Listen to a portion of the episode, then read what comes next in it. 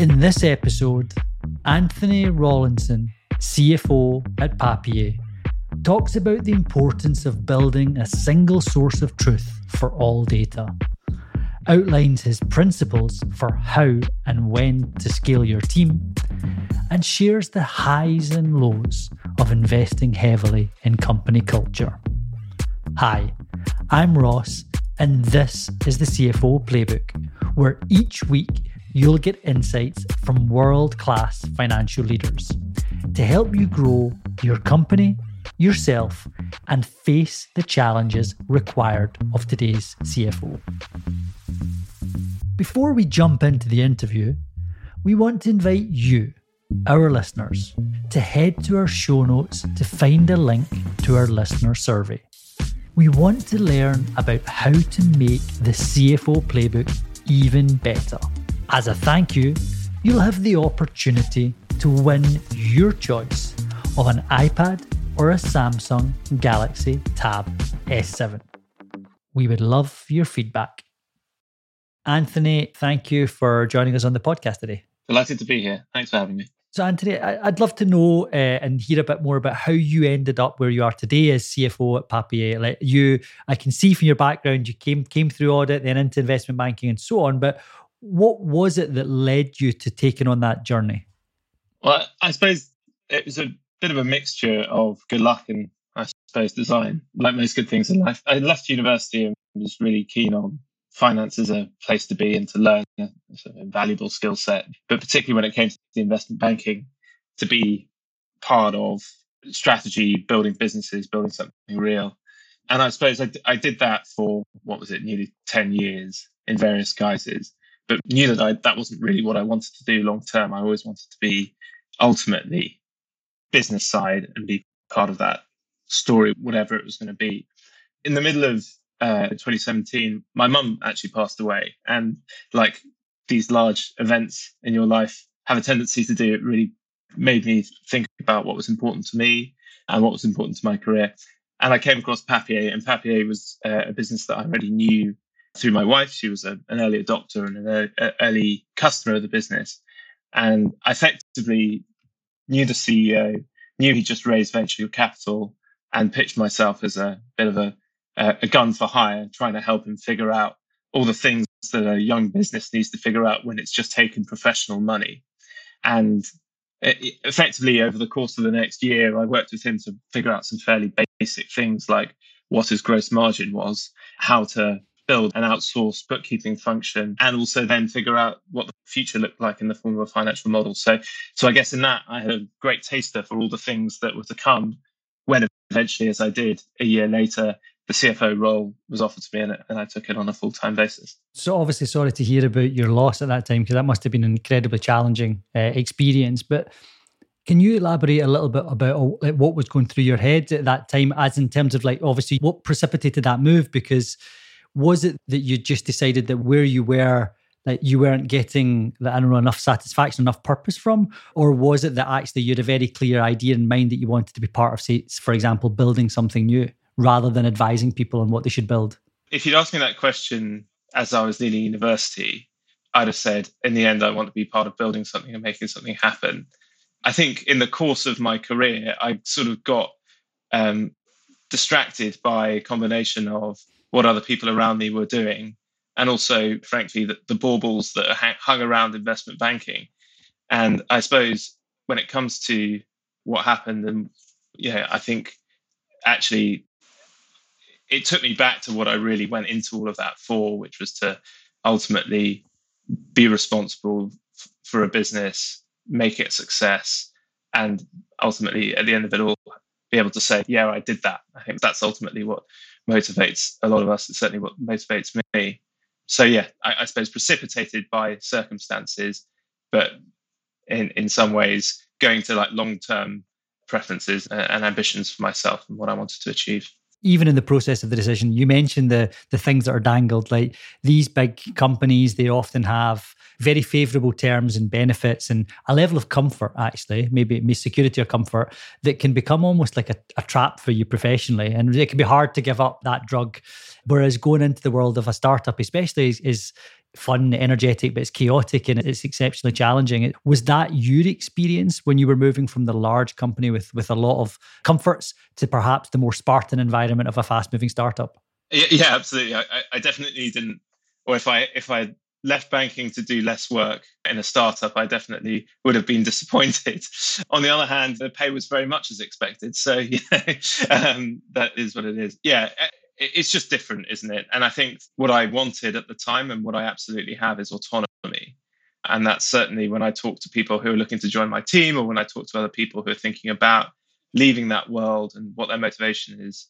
Often it boils down to autonomy and this feeling that, yeah, they want to be the person who decides, they want to be free to, I suppose, fulfill their potential and and ultimately take a buck stops here type approach to to work. And ultimately, that's what we look for when we're trying to hire members of our team, particularly the senior level, obviously, but throughout the organization, because you can't join a startup without that. And I think there's a lot of comfort around working for a large accountancy firm or a large US investment bank that frankly disincentivizes some of that in some ways because it is a lot more comfortable, uh, at least in my experience. I'm sure others have different experiences. So then, when you started at Papier, you I, I like the, the phrase "gun for hire." So you were there solving problems, and you were bringing expertise, but but you were very much there, probably uh, focused on specific problems, not dissimilar to what a consultant or an advisor would do at that early stage. But there's been a gradual transition as you've become CFO, and I'm sure you're now an integral part of the, the leadership team of the company. So, what has that transition been like in your role and in, in position within Papier? Yeah, so obviously there's a big difference between a consultant and being being, being a CFO. I think it, it does again to the point around motiva- motivation. Um, the, the mandate is now look out as far along into the future as you possibly can and try and solve today what needs to happen to deliver that. And that doesn't necessarily lend itself to being a consultant, but also, frankly, it means that's also implied by the stage of the business at a stage around Series A time, the company at the time was in the process of standing up what I would call proper outsourced bookkeeping in a way that didn't have before. So I suppose the nature of the challenges have shifted. The resource of the organization has also increased. Uh, and I suppose the n- number of entirely new processes and um, systems and ways of doing things that we need to effectively start from the beginning ha- have reduced and the number of things that we're optimizing or uh, evolving as the business changes is increasing. So I suppose it, by just virtue of that, I have the luxury of being able to spend more time looking on looking to the future, looking at the bigger picture, and less time focusing on the here and now. Because if I'm doing my job right, um, we've created a, sh- a, machine and a system and a team that's capable of delivering it, and, and they can, uh, frankly. So yeah, it's become a lot more holistic and a lot more forward looking. And as a result, I suppose, challenged me in different ways as I've developed through the role over the last four years as well. And you alluded to the fact that you're clearly burning the midnight oil as you're trying to build the business. Again, very typical of a CFO and very typical of a, a CFO at a scale up in particular.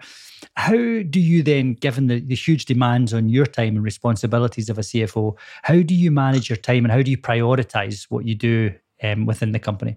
So, someone once mentioned to me, and I'm pretty sure it was Taymoor, our, our CEO, so I'll give him credit for that. That if you're spending more than 20% of your time on any particular thing, then you need to, to, to, to resource it in a different way. And I think that's actually a pretty good rule of thumb overall for me if I think about ha- how my time has, has evolved uh, and how I manage my time and my team. I think I divide my day or my working week up into broadly three buckets, if you like, one of which is making sure the machine ticks over in the way that it needs to. I think that is a really important part of my role, um, uh, whether I like it or not. The second piece is the same is true on the on the business side, so focusing let partly on the trading side, but also much more on the strategic delivery piece as well. And looking again, looking at the here and now, what are we doing well, and where, where is it that I suppose there are areas for business improvement. And then the final bucket is obviously the strategy in the future and making sure that I resource my team correctly, both the challenges we've got now and the challenges that are coming.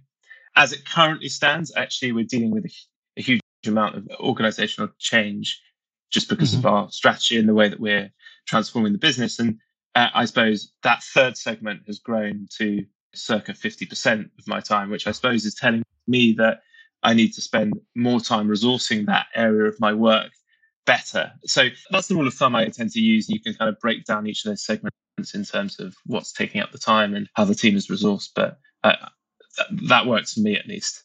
I like that idea, the twenty percent rule. It's a it's a very interesting way of thinking about it because it allows you to be dynamic and it also even just gives you just a heuristic for you to fig- figure out when you're doing too much yourself and then how you could delegate or hire. Yeah, yeah, absolutely. And we're lucky in that hiring is part of our reflex. I suppose larger organizations perhaps don't have that or, or may struggle to have that uh, the flexibility to kind of continually reevaluate and respond to what's happening in terms of team structure and, and team resourcing. It, and to be honest, it's something that I have definitely had to try to learn since I joined here. I mean, I was involved in recruiting before, but not at a team planning level, and certainly not at the pace at which it's required here. So yeah, that's all part of the fun. And speaking of recruiting, because that's it's a top uh, priority for for every leader, and especially right now because it's so uh, hot a market for candidates. So the, the, the competition is mm. intense.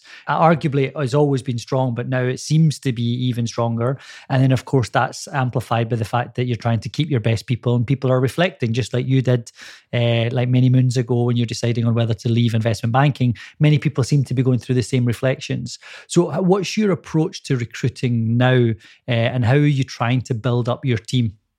Well, I suppose the first thing that we've done is uh, we've hired a full-time people team, which is definitely mm-hmm. beneficial. And that, from an organizational perspective, that's definitely proven a good investment because in the past we've perhaps over relied on recruiters and placement agencies, and that's we've certainly seen benefits there in terms of not just the pure economics of it, because that that can obviously make sense from a finance perspective, but also from a differentiation in the market. It makes a big difference if you're telling the story yourself to candidates, even at the top of the funnel, rather than having someone else tell that story for you. So I definitely think having a great people team is fundamental to that.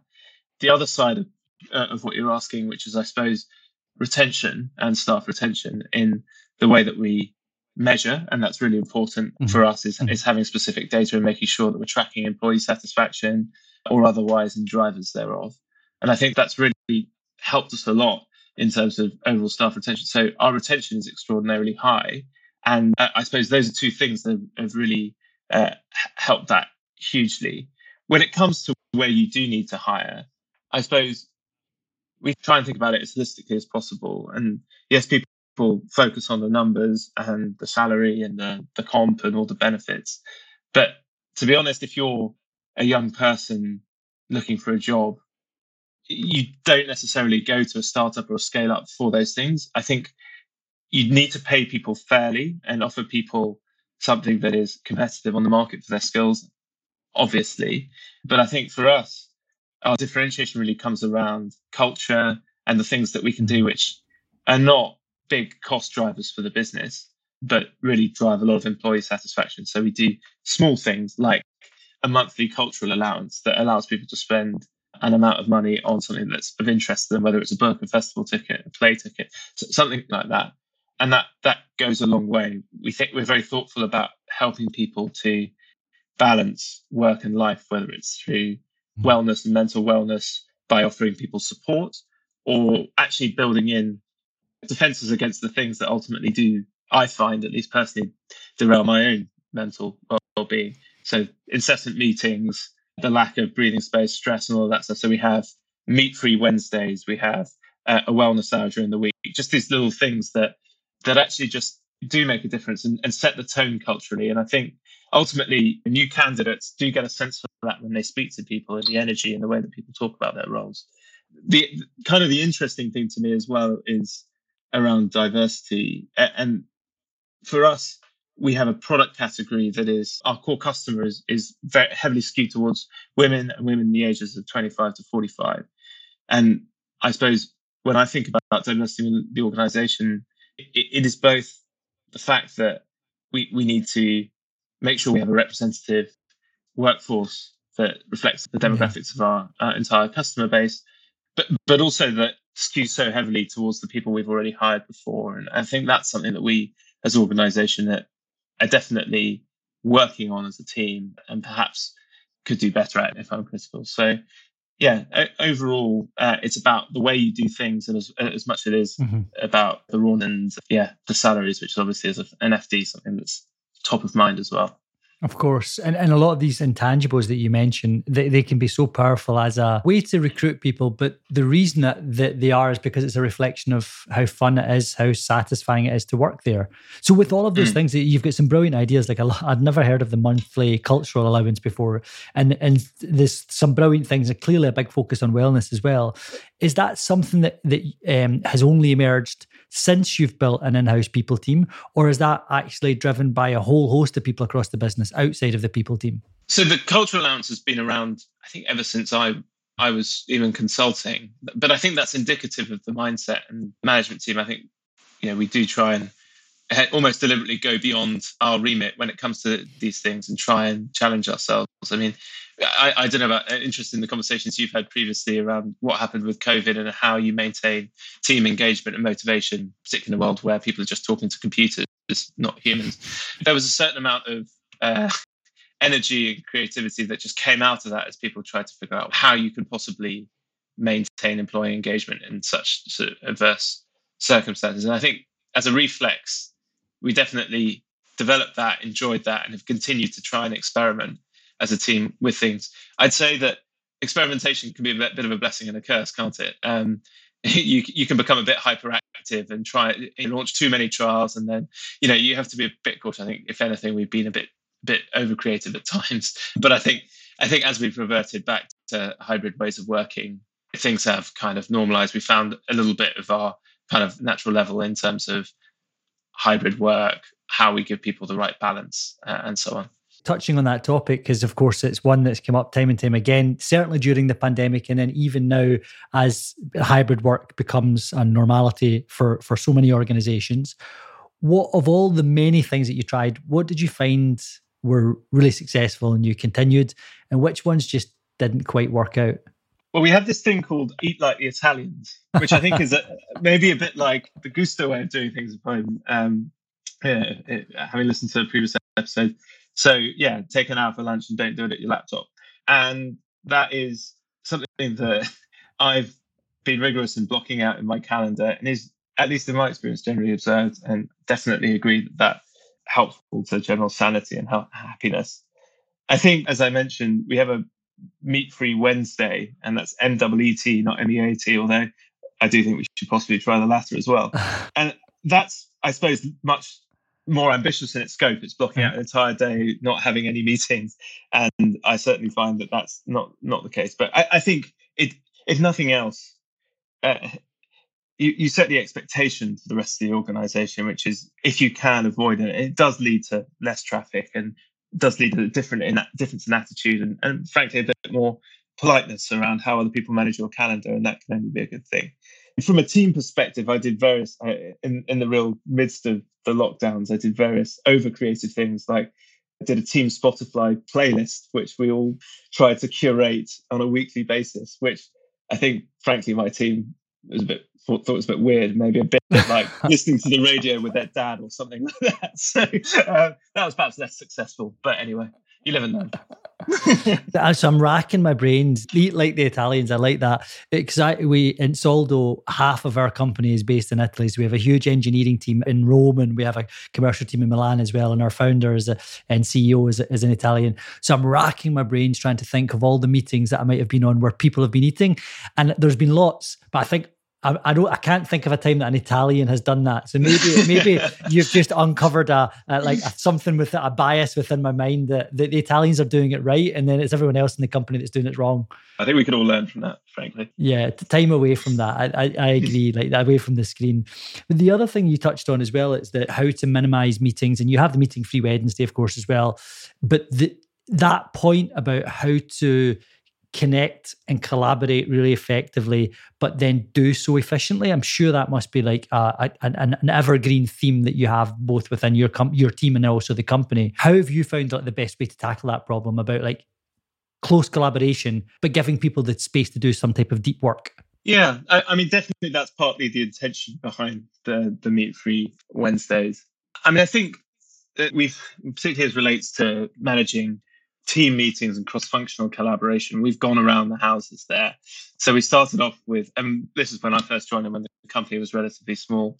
We would try and review monthly trading as a cross-functional team and having everyone producing their own materials and doing this three-hour-long meeting where we do spotlights, and it became this huge overhead, and that's what it was to, to people's day jobs. And, and frankly, one that didn't really add much value uh, because, well, the, the reasons that obvious.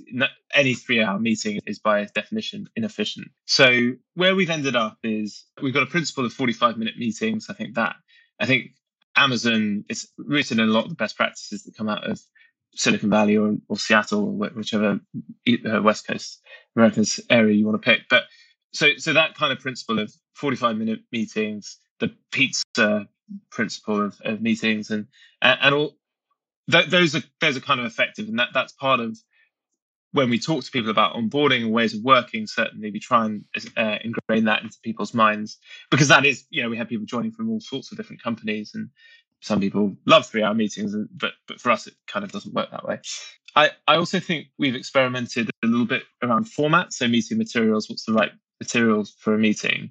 And we went through various arbitrary rules like the again the written paper the everyone sits down and reads and then has a discussion at the end of that reading time and that forms the format of the meeting i, I think for me actually the way i like to do things is, is just simply trying to encourage best practice having an agenda trying to be respectful of people's time not trying to be too um, prescriptive about how people actually do things because mm-hmm. ultimately no single way really works the best, and you kind of got to find uh, the, the your level. But certainly, the need to be in this meeting versus wants to be in this meeting or might be convenient to be in this meeting as a kind of again a reflex, something that's encouraged. I think certainly, um, at least in the meetings that I find myself in, has been overall beneficial. Mm it's one of those questions where there's no perfect answer. Nobody has the solution. Right. But what, what we do have is a ton of examples of where it's not going well. And it's a constant debate like like alignment versus efficiency is like, yeah, you can get 30 people in a meeting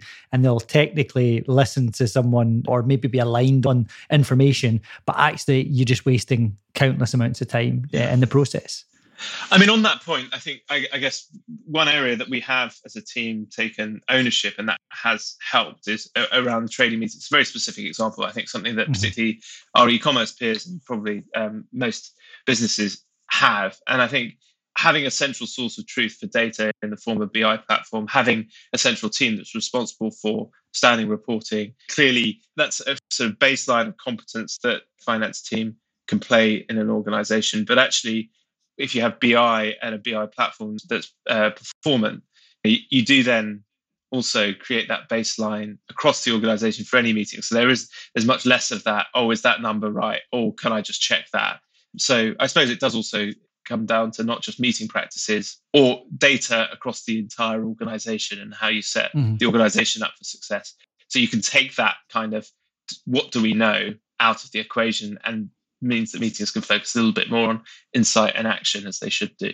And this is the uh, unquestionably a recurring theme, and, and certainly for CFOs when they think about their team, is that there's this never-ending journey to try and liberate the team so that they've got more time to focus on analysis that can generate insights that can generate meaningful decisions about the future. I, I, like the way you described it as being able to see into the future as far as possible and then do something today to influence that.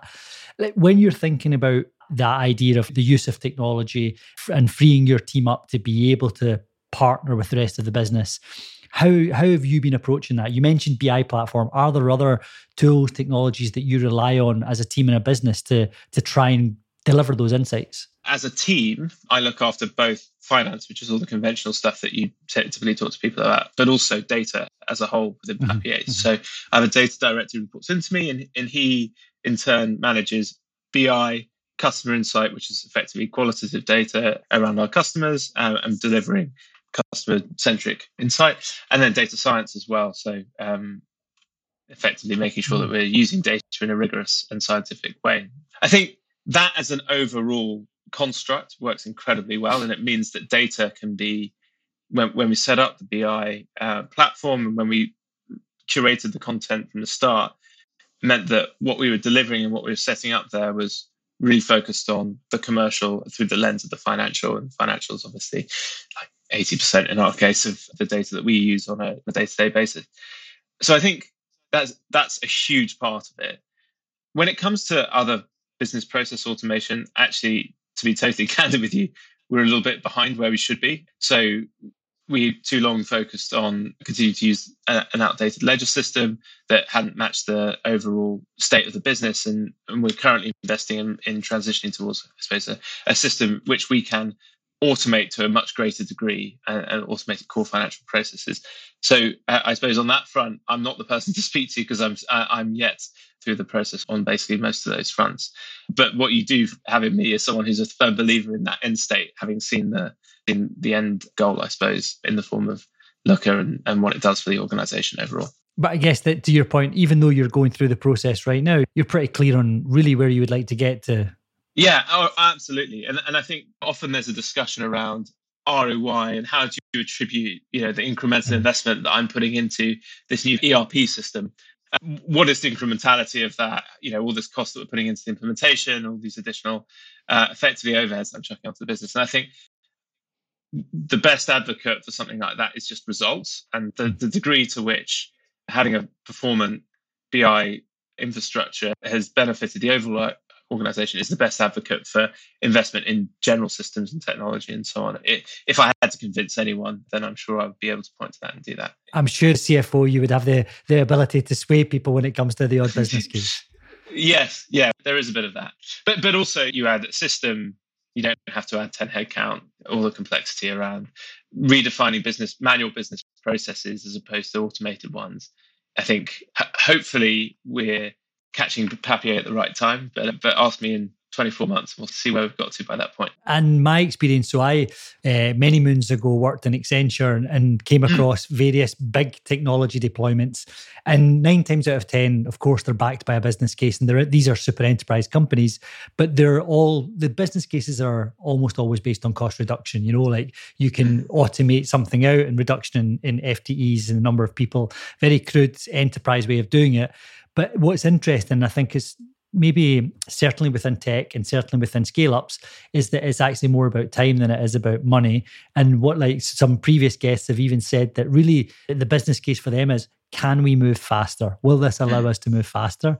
Uh, even with the same people let alone any change in team. And i think that that's a really powerful difference in the way you view investments. Absolutely. And also not just can we do it faster but can we do it at all? In, in our case yeah. as a as an e-commerce business that's looking at new sales channels and different ways of doing things you know certain systems are just required in order to do that so in other cases it can just be a you know a hard enabler as opposed to enabler of going faster. that's an even easier case for signing off the budget to myself. yeah, I, yeah, exactly. I can imagine. And I find it interesting that you're responsible for data. Some of our guests previously, the CFOs, have been responsible for that. And, and I'd love to know how do you then, with those teams, the BI team, the Insight team, but particularly the BI and data science, how do those teams work in parallel or in collaboration with FP&A because both of them are presumably trying to be partners to the business and trying to give insights to the people who own but different parts of the business so they can make decisions in it.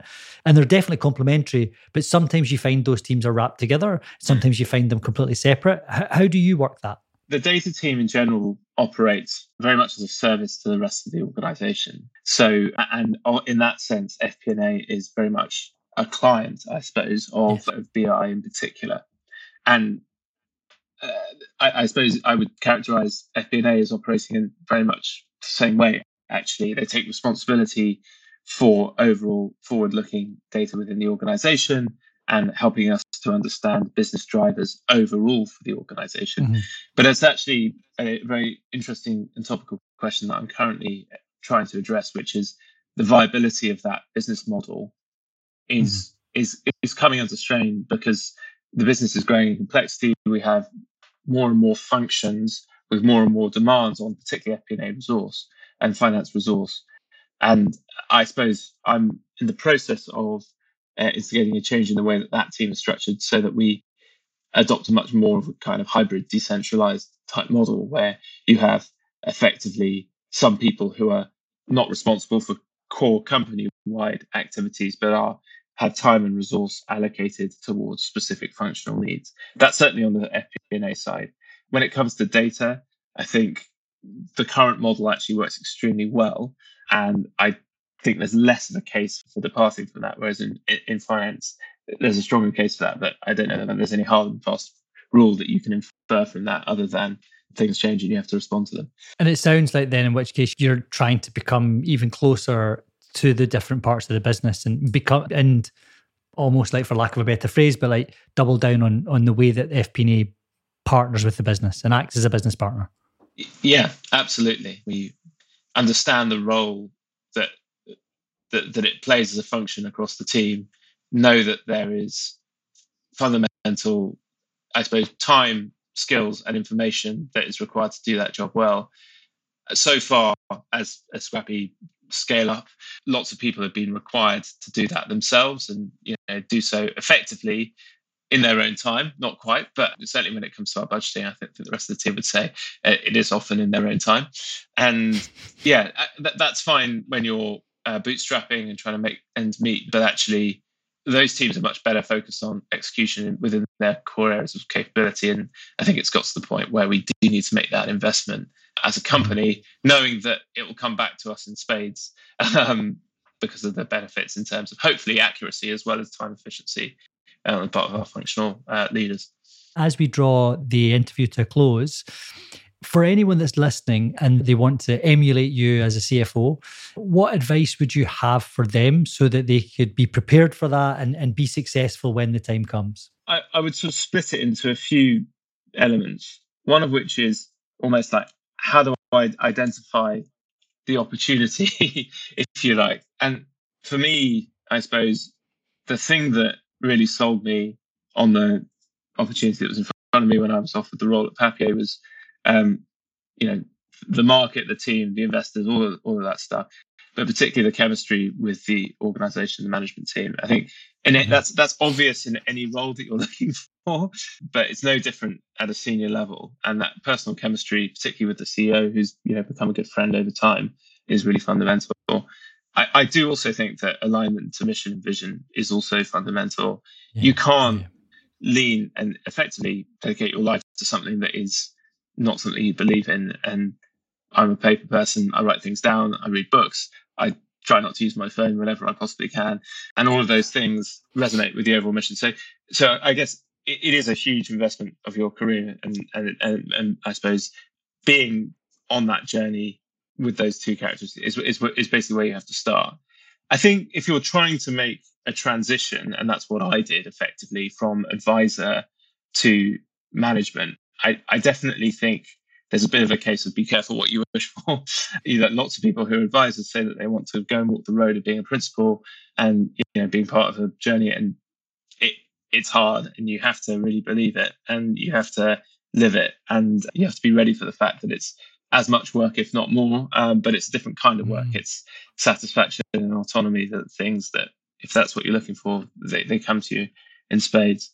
And I think when it comes to actually that transition, it's only the really transition that I can talk to because I've the only one that I've done. But from advisor to principal, I, I do think there's lots of stuff you have to learn. You have to be open minded. You have to be generalist. You have to be humble, particularly interpersonally, and you have to be flexible in your approach because you go from a world where you're effectively operating with a lot of very similar people to be honest, to a world where you know the world is more diverse and there are different skill sets. Not everyone loves numbers, not everyone speaks the same language as you, and, and you do really have to flex your approach in, in ways that you haven't ever before. But I also think confidence in what you've learned is is key as well. That kind of blue chip training that you do get, particularly within the accounting firms, but also any advisory firm, is it does differentiate you in ways that you're not really conscious of at the point where you're thinking about other alternatives. And the final thing uh, you asked for advice, so I'm going to keep going, that I at least found beneficial from my my experience was the ability to try before I try before you buy. In my case, partly because of personal circumstances, as we've covered, um, I took effectively flex took time out to experiment with something else, and that proved to be uh, a good option. And here I am today. So clearly, it's easy for me to say, but if you can do a bit something where it is a bit more flexible, you do kind of experiment with a few different ways of working and different formats and a few different roles, then that can only be beneficial. I don't know if that answers the question, Ross, but it's a few different answers. no, it, it, it, very much does, and and I think that what you're touching on there as well is not just how to be successful in the role, but how to be happy and yeah. satisfied in the role. Because as you mentioned, it be careful what you wish for. Very often, when I ask that question, it, it, assumes that the that it's all sunshine and happiness in the role of a CFO, but of course there are uh, a lot of pressures, and unless you're uh, to your point, like aligned to the, the purpose of what you're trying to do, you're investing a lot of your life in that. So you have to be careful for what you wish for. So I, I think it's great advice. I think the only point I would emphasize a bit more is perhaps the point around humility as well, because you do go from a certain world where you're used to being working with certain types of companies, large companies, certain profile CEOs and CFOs.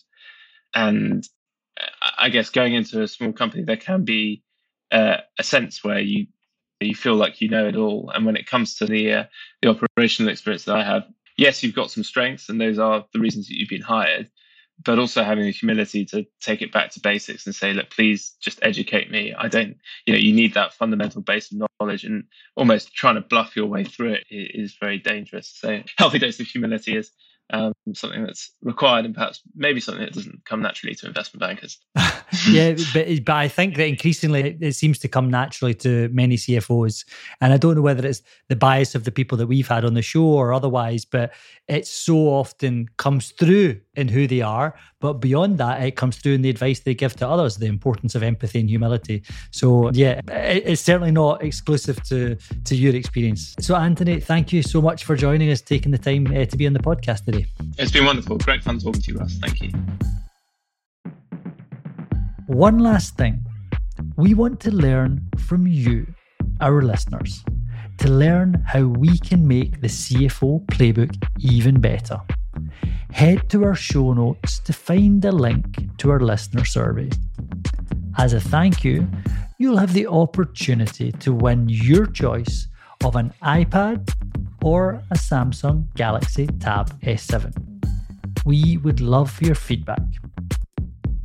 This show is brought to you by Soldo, the brighter way to manage business spending and expenses.